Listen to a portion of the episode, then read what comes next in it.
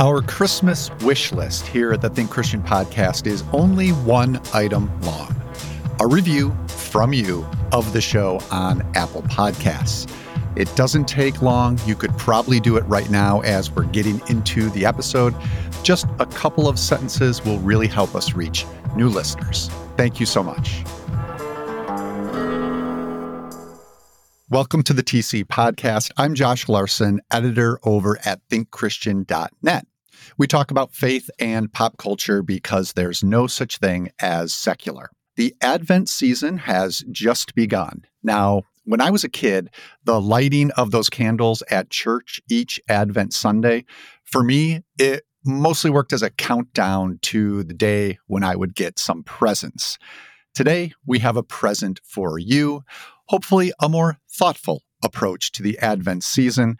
With the help of Roslyn Hernandez and Abby Olcese, we're going to offer five films, at least five films. I think we'll probably get to some titles beyond that, but movies that evoke the themes of each Advent Sunday. So hope, faith, joy, peace, and then the realization of all of those in the person of Jesus Christ on Christmas Day. Some Christmas theme movies will be part of this mix, but we'll also have some surprising ones that evoke Advent in unexpected ways. Now, before we get to those picks, a bit of a programming heads up. We're already planning our best of 2023 episodes of the podcast, and we want you to be a part of that. So you can do that by sharing your favorite 2023 movies, TV, and music. Do this via social media or email. Now, if you want to connect with us on Facebook or on Twitter slash X, you can find us at Think Christian. Better yet, go ahead and email us, tcpodcast at thinkchristian.net. That way, you can even send an audio file where you talk a little bit about your favorite movie, TV show, or piece of music from last year. We might be able to play that on the show. So, again, that's tcpodcast at thinkchristian.net. Okay, let's get back to the season at hand and talk Advent movies with Roslyn and Abby. A happy Advent to Roslyn Hernandez and Abby Olcese, who join me now to discuss a handful of Advent themed movies. Before we get to the films, you two, I'm I'm curious how you both mark Advent. Do you do you do those calendars, um, you know, that you can pick up pretty much everywhere now and have many themes beyond just the Christmas story theme. Uh, do you? Does your church do the candles, the Advent wreath with the candles? Uh, maybe something else. How about you, Roslyn? Yeah, you know, I didn't, I grew up in a Pentecostal church and we didn't really have an Advent tradition. So it's something that I have definitely been um, exploring more on my own as I have uh, grown up and like gone to seminary and gone to different churches. So it's definitely something that um, I really like to do Advent guides and be more um, reflective in this time.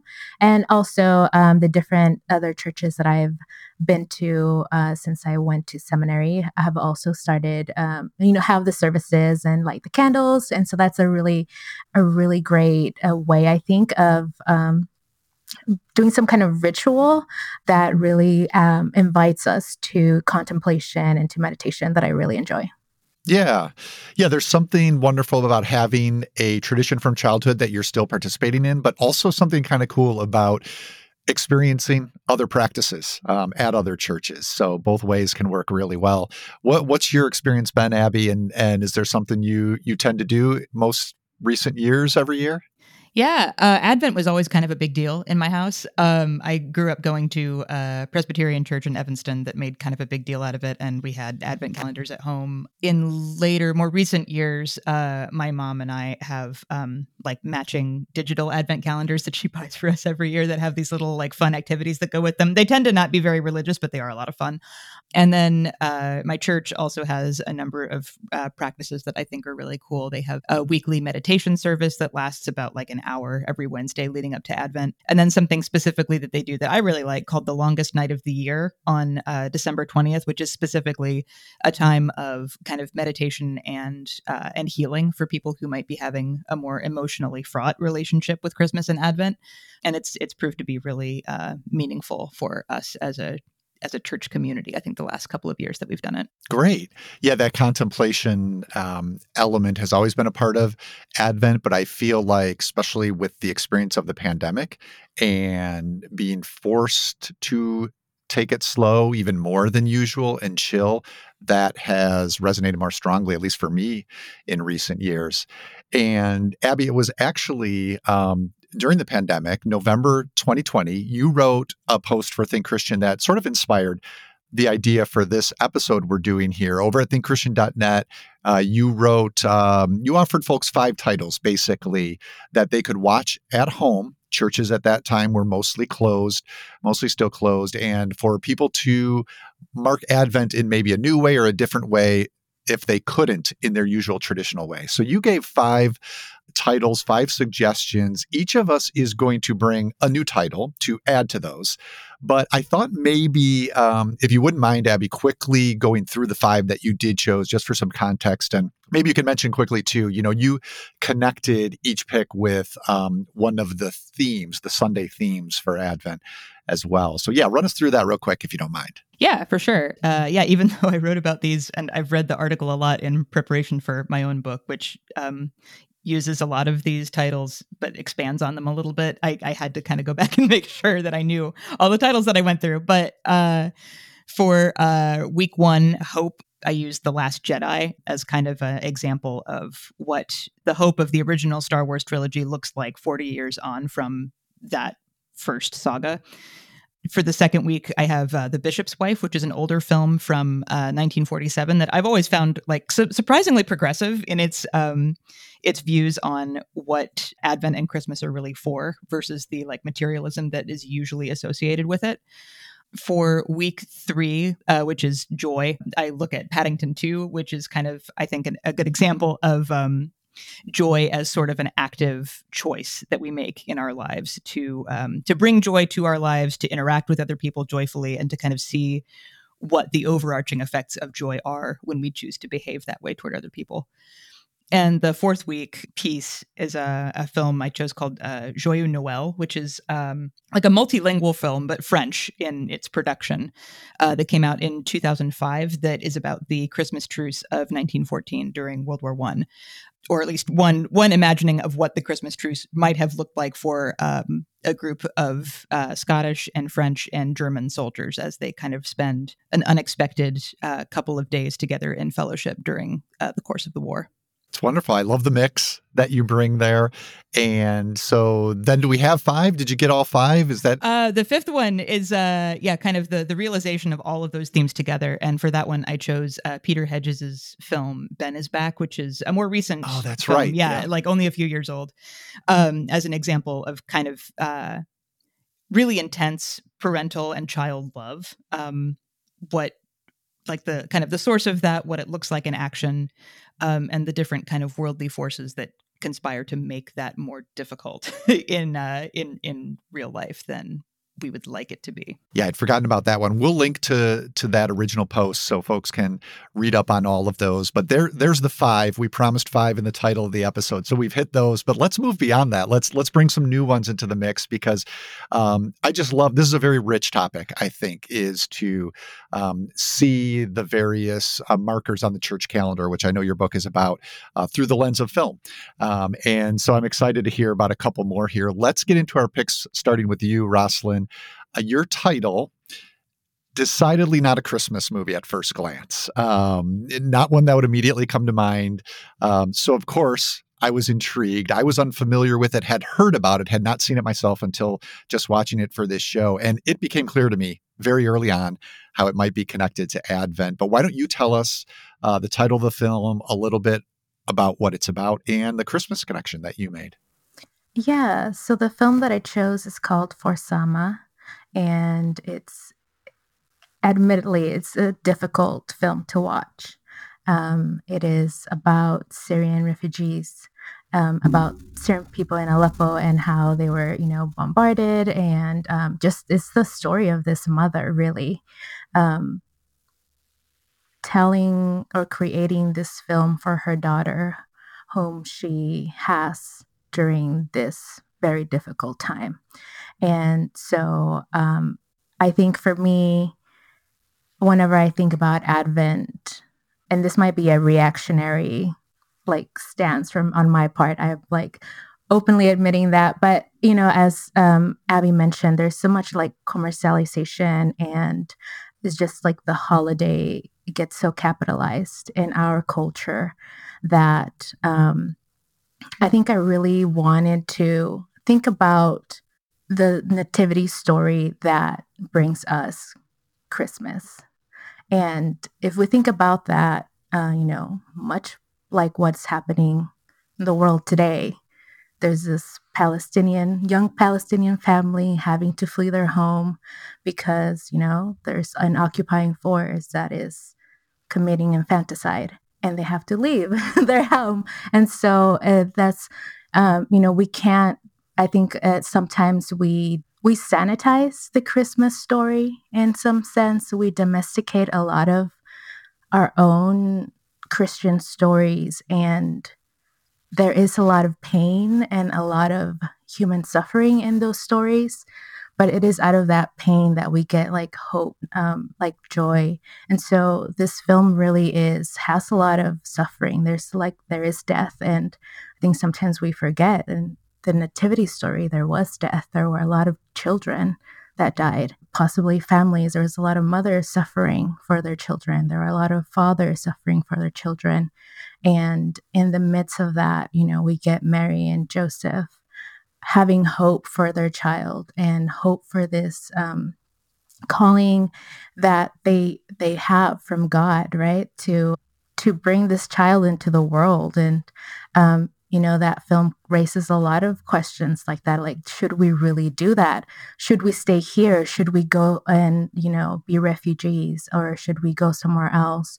And another thing that the film really has is that in the midst of all that pain and suffering and violence, you get these moments of like really deep love and like familial connections and bonds that get formed. And just like these these themes of advent of like hope and joy and love.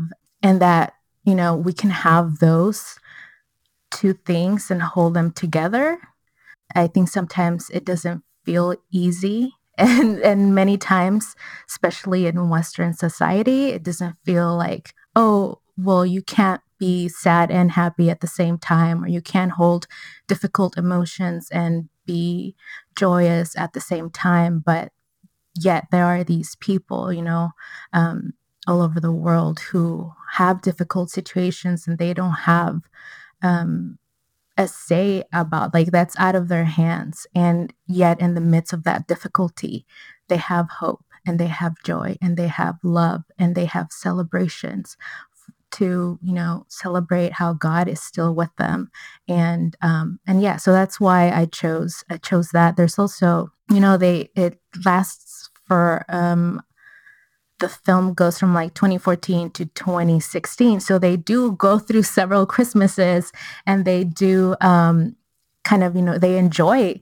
seeing the snow and they enjoy um, kind of like having each other to to celebrate celebrate being alive just being alive and and so that's why i chose that film which i think you know it's difficult but i think it it helps to remind us that much of what we get to have in this time, other people don't get to have that. And sometimes we get to enjoy things and it comes through suffering or it can be in things can be enjoyed or we can find joy and hope even in the midst of suffering when you remind yourself of those elements of the first christmas story that you're talking about Roslyn, it it's strikes me as such a contemporary story um, that there are families, refugee families with infants experiencing even today things very similar. And this film for Sama documents that. Um, uh, i want to mention the the woman's name, who's a journalist, the mother here, Waad Al Kateab, and she co directs the film, is credited as co director with Edward Watts. And it's essentially her narrating, as the title implies, to the camera over the course of these years at the start of the Syrian civil war. Um, first to her uh, baby who's on the way, and then after uh, she is born, this experience of having this infant in while they're living under siege, really from um, the uh, the Syrian regime and also Russian bombardment from airplanes above. It's shocking what they are trying to survive while running this hospital that her husband has started you know that's their daily life is keep this hospital going of victims of these shellings um, keep them alive while also raising a child so I'm very glad that I was um, nudged to see this, knowing it was difficult material. It's one of those that might have sat on the back shelf. Um, so thank you for for bringing it to the forefront. Abby, I don't know if you saw it for the first time for this or if you had already seen For Sama. Yeah, uh, this was my first viewing. I, I think, Josh, like you, I had been aware of it. Um, I think the film itself is not all that I, I, think it came out like a couple of years ago. I remember it being kind of a, a, big deal on the award circuit for a little while. But yeah, often like kind of knowing that I should see it and then kind of avoiding it because I knew that the subject matter would be really bleak. But yeah, I'm so glad that I had the opportunity to watch it. It was really powerful. Yeah, and uh, we should emphasize even more just for for listeners. Um, you know, this is difficult content, and you've described some of it, Roslyn. I, the most difficult scene for me um, is probably the one where it locked in as an Advent film, though, and that is the miracle oh my gosh. that we see um, it's, it's so harrowing. This is at the hospital um, where her husband and others are working. Um, her husband, uh, Hamza, wanted to make sure you mentioned his name. And this, a woman comes in, a pregnant woman, a victim of sh- shelling into the emergency room. She appears to be dead, and they perform this emergency emergency C section. And just like the gasp that came out of me when they did bring the baby out very difficult moment to watch. But how about I mean, there are so many attempts at resuscitation eh, to the point where you, I was saying to myself, just stop, you know, just stop um, because it was so difficult to watch. And then we get that cry and you see the baby's open eyes and, and it's like just wrenching. You're so, you never thought that was going to be possible. So it's absolutely a miracle birth. We learn the mother survives too. But, um, yeah, right then and there, I was um, thinking about how intense this movie was, and if I didn't know if I could take it, and also like this is very much an Advent movie in terms of a miracle birth. So, uh, so that is for Sama. Something else, just really quickly. It's also it's told from the mother's perspective, you know, and you know, Advent is like we get Mary's story and like uh, Mary's perspective and point of view, and I think a lot of times that's also something that we don't see a lot in Christmas films.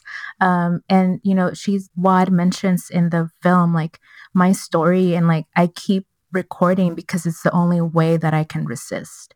And um, so narrative is a very powerful thing. And we, when we get to say it and when we get to give our perspective on our own narrative, it's a very powerful thing too for the world and not just for ourselves. I like that. I like that. All right, Abby, let's get to your pick. A very, very different film, though it does also involve a baby. Um, so, and you two did not coordinate this. So, so which film did I know, you go? Yeah, with? we both went. Uh, we both went the baby direction. And I mean, I would argue that that this film has some pretty harrowing situations for a baby. I I picked uh, Satoshi Kon's film Tokyo Godfathers, which is uh, kind of a re-adaptation of um, I guess there are like two versions of this film. Like the American version of this film is called Three Godfathers. And one of them, I think probably the more notable of the two, is a Western starring John Wayne, which I have not seen and I'm very curious to watch. But uh, this is an anime version that takes place in Tokyo, kind of in the in the space between Christmas and uh, and New Year's, and it centers on a uh, trio of homeless people. Uh, we have Hana, who is a like she she doesn't self-identify as a trans woman, but she's definitely like within that that milieu. She says at the beginning that um, in my heart I am a woman. So we've we've got that as part of her identity. We have Jin, who is kind of a middle-aged older man who is an alcoholic, and uh, Miyuki, who is a teenage runaway. And the three of them are kind of scrounging around to find dinner together on Christmas Eve. And uh, as they search, find an abandoned baby on a pile of trash. And Hana, uh, after having asked for a Christmas miracle, immediately takes to the baby and becomes a maternal figure and names her Kyoko, which means pure.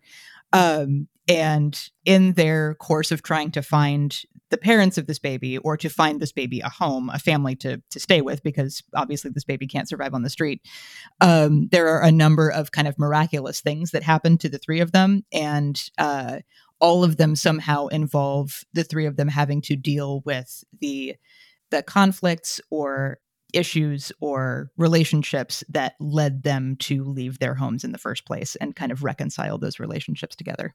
Yeah, it's a really, really good film. I'd also recommend uh, Satoshi Kon's uh, Paprika and Millennium Actress. Those are two great ones as well. So if you're looking for other anime recommendations, you mentioned Abby um, the 1948 John Wayne Western that uh, it's based on Three Godfathers. Believe it or not, uh, another Think Christian post uh, back in 2016, David Kern wrote one. It was called Five Other Christmas Movies You Should See. So just kind of like a unexpected, unusual. He covered three godfathers. So so definitely uh, a good connection here. We actually talked about it under the advent theme of peace. So in opposition to sort of gunslinging violence that you'd get in a western how this john wayne film is a little bit different than that. Um, uh, so anyways that's that's just more um, more movies for you to check out. But Roslyn what what'd you make of of this version uh, tokyo godfathers? Yeah i mean you know the the theme of the child being someone you know that brings people together was really apparent and really um it, it brings us like a, a sweetness and like a heartwarming aspect to to the film and to and to the person as you're watching it right? Um what i really loved was hana's motherly aspect and like being. And it wasn't just with with the baby it was also with the i think it's miyoko uh, the the teenager who um who was run away. Um, and she really makes them a family. It's Hana who holds them together. And I think there's so many aspects of her that are so gentle. I really love that she says a haiku several times throughout the film and to like mark like the thing that's happening. Um, and it, there's a, a, really funny one even when she talks about her mom's breath and then her mom like sneezes. that, um, and it was just, um, yeah, I think it's like three haikus, three or four of them throughout the film, but that really kind of make you like stop and meditate on on what is happening. Like when she talks about her mom, you know, she's like, oh, like this is the, my mom, or this is someone whom I I was connected with and whom I have a bond with, even if I have left home. This is someone that I love. You know, the there's a lot of misadventures and a lot of miracles in this film, um, which I really loved. I think the the aspect of love and being family and redemption was really um, was really hopeful in this because even when uh, you know, they think they found the mother, and it turns out it's not the mom. And then um, you you find out you you get to you get to learn so many backstories that are so full of pain and then you understand why people are you know acting the way they are or what um, what's bringing them to to do the things that they're doing and and then to find not just the interactions with hana and um, Jin and Miyuki and the baby, the way that those people interact with others in the film brings them to reflection and to like redeem their own stories like that woman's husband um that tried the woman so this woman tries to steal the baby. Well she's she stole it in the first place and then um tries to steal it again and then the husband's like realizes you know towards the end like oh like i really i really lacked you know some of like someone in the care towards my wife like i could have been a better husband or like there's there's more that i can do or like don't like there's hope for us let's try again kind of thing. Um so yeah i think there was um it was really fun. It was really funny. It was uh you know some moments of like just like the ah and like you know um really meditating on on life and like the bond of the bond and the the goodness of humanity because these are three people that are unhoused and these are the people that save this child and are looking to do the right thing and are sometimes seen by others as people that aren't worthy but they show how worthy they are and how much even though they are um, mistreated, they like don't treat others in that way in return. So that's Tokyo Godfathers. Um, and we're circling closer, I think, to more explicit Christmas content here uh, with my pick, which is set over the Christmas holidays. Um, there are decorations almost in every scene. Um, I wouldn't say it's, uh, you know, explicitly religiously minded, however, though I found a lot in there.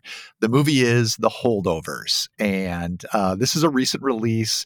I believe it might still be in some theaters by the time this episode is out. Uh, it will be available for sure digitally for rent or purchase. So if you missed it um, and it's not in theater around you, you can find it there. The Christmas miracle in this one is that the director, Alexander Payne, uh, he's made, you know, darkly comic, really bitter human comedies like Sideways and About Schmidt. Here he has a movie that's full of Christmas spirit. It takes place, uh, Holdovers takes place at a New England prep school, as I said, during the Christmas season of 1971, so a bit of a period piece here. Everyone else has left the school for the holiday, but one teacher, played by Paul Giamatti, uh, who also appears in Sideways, he's forced to stay behind and supervise a handful of students who can't go home for a variety of reasons. So eventually, the movie condenses and focuses on three characters uh, Giamatti's teacher, uh, named Paul Hunham, and then a particularly troubled and difficult um, but but bright student named Angus, played by newcomer Dominic Sessa, and then the school's chef named Mary, and played by Da'Vine Joy Randolph. She's staying over the break as well, partially uh, to grieve in relative privacy over the recent death of her son in the Vietnam War. So you can probably see where this is going. It's a familiar trajectory. The screenplay is by David Hemingson that these three are going to, you know, not want to be there, get on each other's nerves, but come to form this surrogate family. That does happen, but the delicacy with which all of that is handled by Payne, I think, and really these these three leads makes the holdovers special. I was listening to uh, Linda Holmes on Pop Culture Happy Hour talk about this movie, and all of a sudden my ears perked up the terminology she was using. She said this at one point. It's really to me about grace. It's about people finding a way to have these moments of grace that come to them in really different ways. Now she goes on, you know, to define what she means by this in in humanist terms, but I actually think the movie itself is more explicitly Christian. Uh, these small acts of kindness that these three characters learn to express, and they have to learn to express them. It doesn't come naturally necessarily to all of them. They register as gifts uh, to me, symbolically, and then actually literally when we get to Christmas Day and they're still stuck together, and then gifts are actually exchanged. So, just just one example I'll give of that real quickly here, because uh, I want to hear what you two made of this movie too. Mary's meals and Mary's hospitality.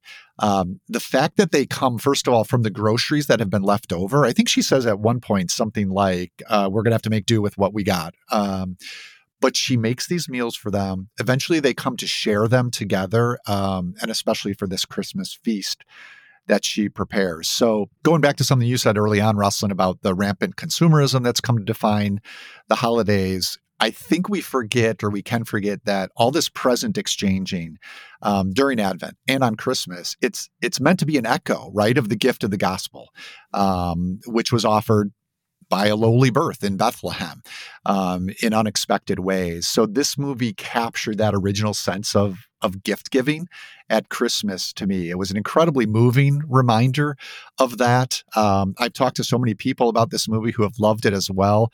Um, so I'm eager to to see what you two made of it. What do you think of the holdovers, Roslyn? It was really fun to watch. I think that the dynamics between Paul, Mary, and Angus are um, are just hilarious. Um, and Mary is very like tender and hospitable, but she's also like the one telling them how like how it is. She's that's she's true. The one saying the truth, you know, and like putting them in their place. Um, and yeah, and I think that's just you know, I think I, I, love the fact that, especially that she's also like a black woman, you know, that she is. And this film holds a lot of tensions like that. Um, you know, people feel left or cast aside or abandoned by their family. And, and yet they find, you know, like um, human connection and even growth in one another. And for me, it's also kind of a little bit of a coming of age story because Angus really grows, but it's not just Angus. I think Paul also grows a lot from this.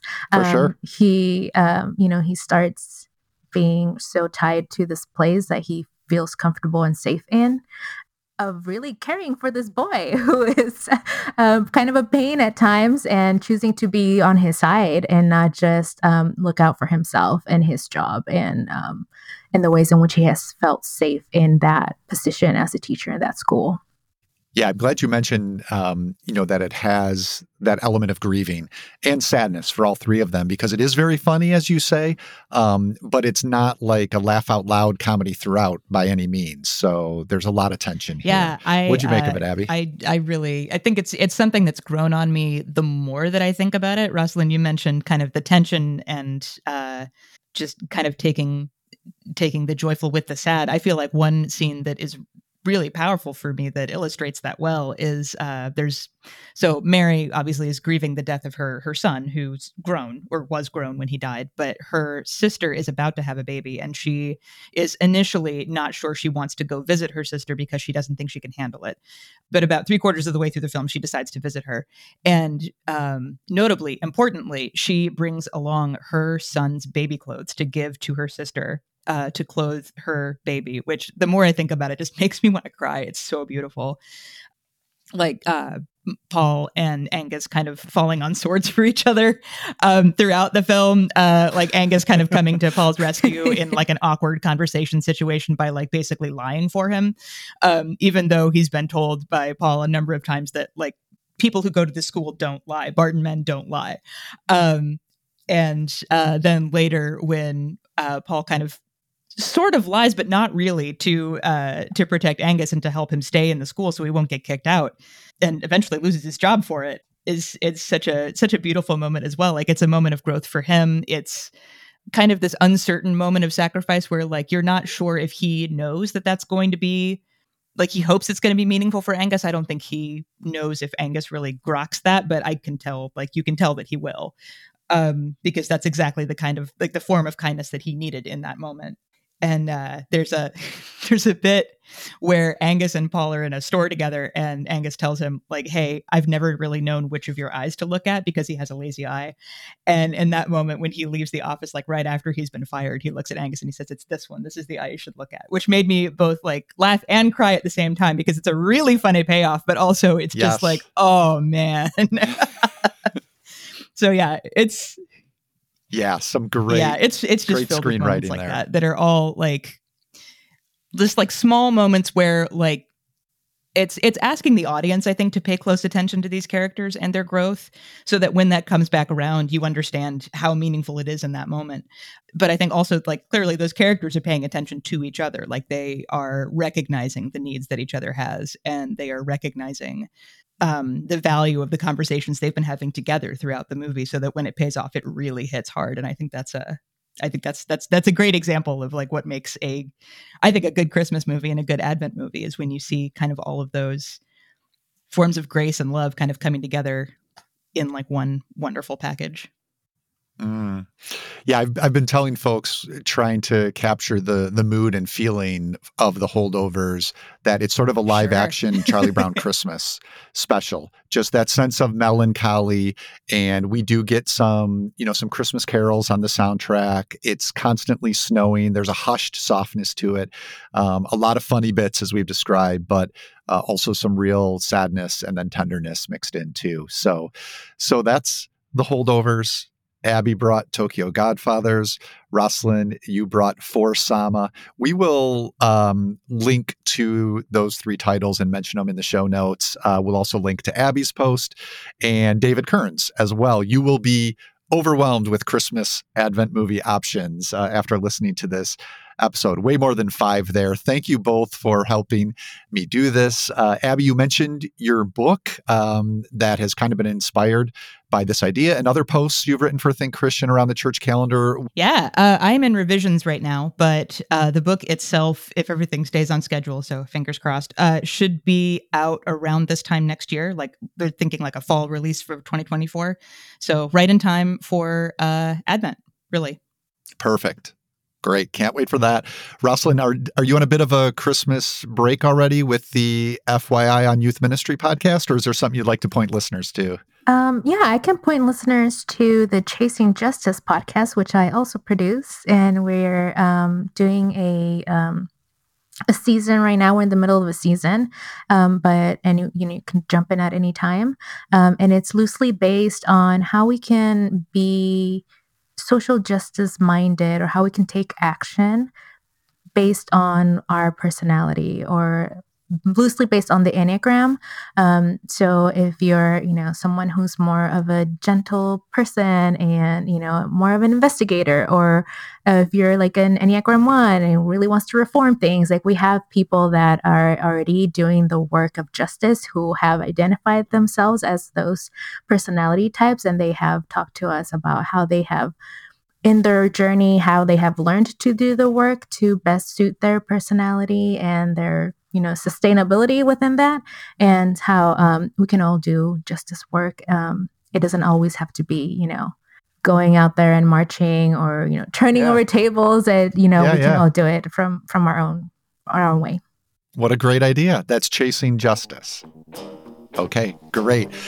Thank you for that. Thanks again to both of you. Um, i hope you hope you both have a meaningful advent season that does it for new episodes for 2023. Next month, we're going to be spending a lot of time looking back on the best movies, TV, and music from this year. So we'll have three episodes coming at you in January with the entire podcast team celebrating the best pop culture of 2023. As always, we want you to be a part of these shows. So you can do that by sharing your favorite 2023 movies, TV, and music. Find us on Facebook or Twitter slash X at Think Christian, or send those in via email, tcpodcast at thinkchristian.net. That way you can send an audio file, if you'd like, of you talking about your pick, and we might be able to play that on the show. So that's tcpodcast at thinkchristian.net.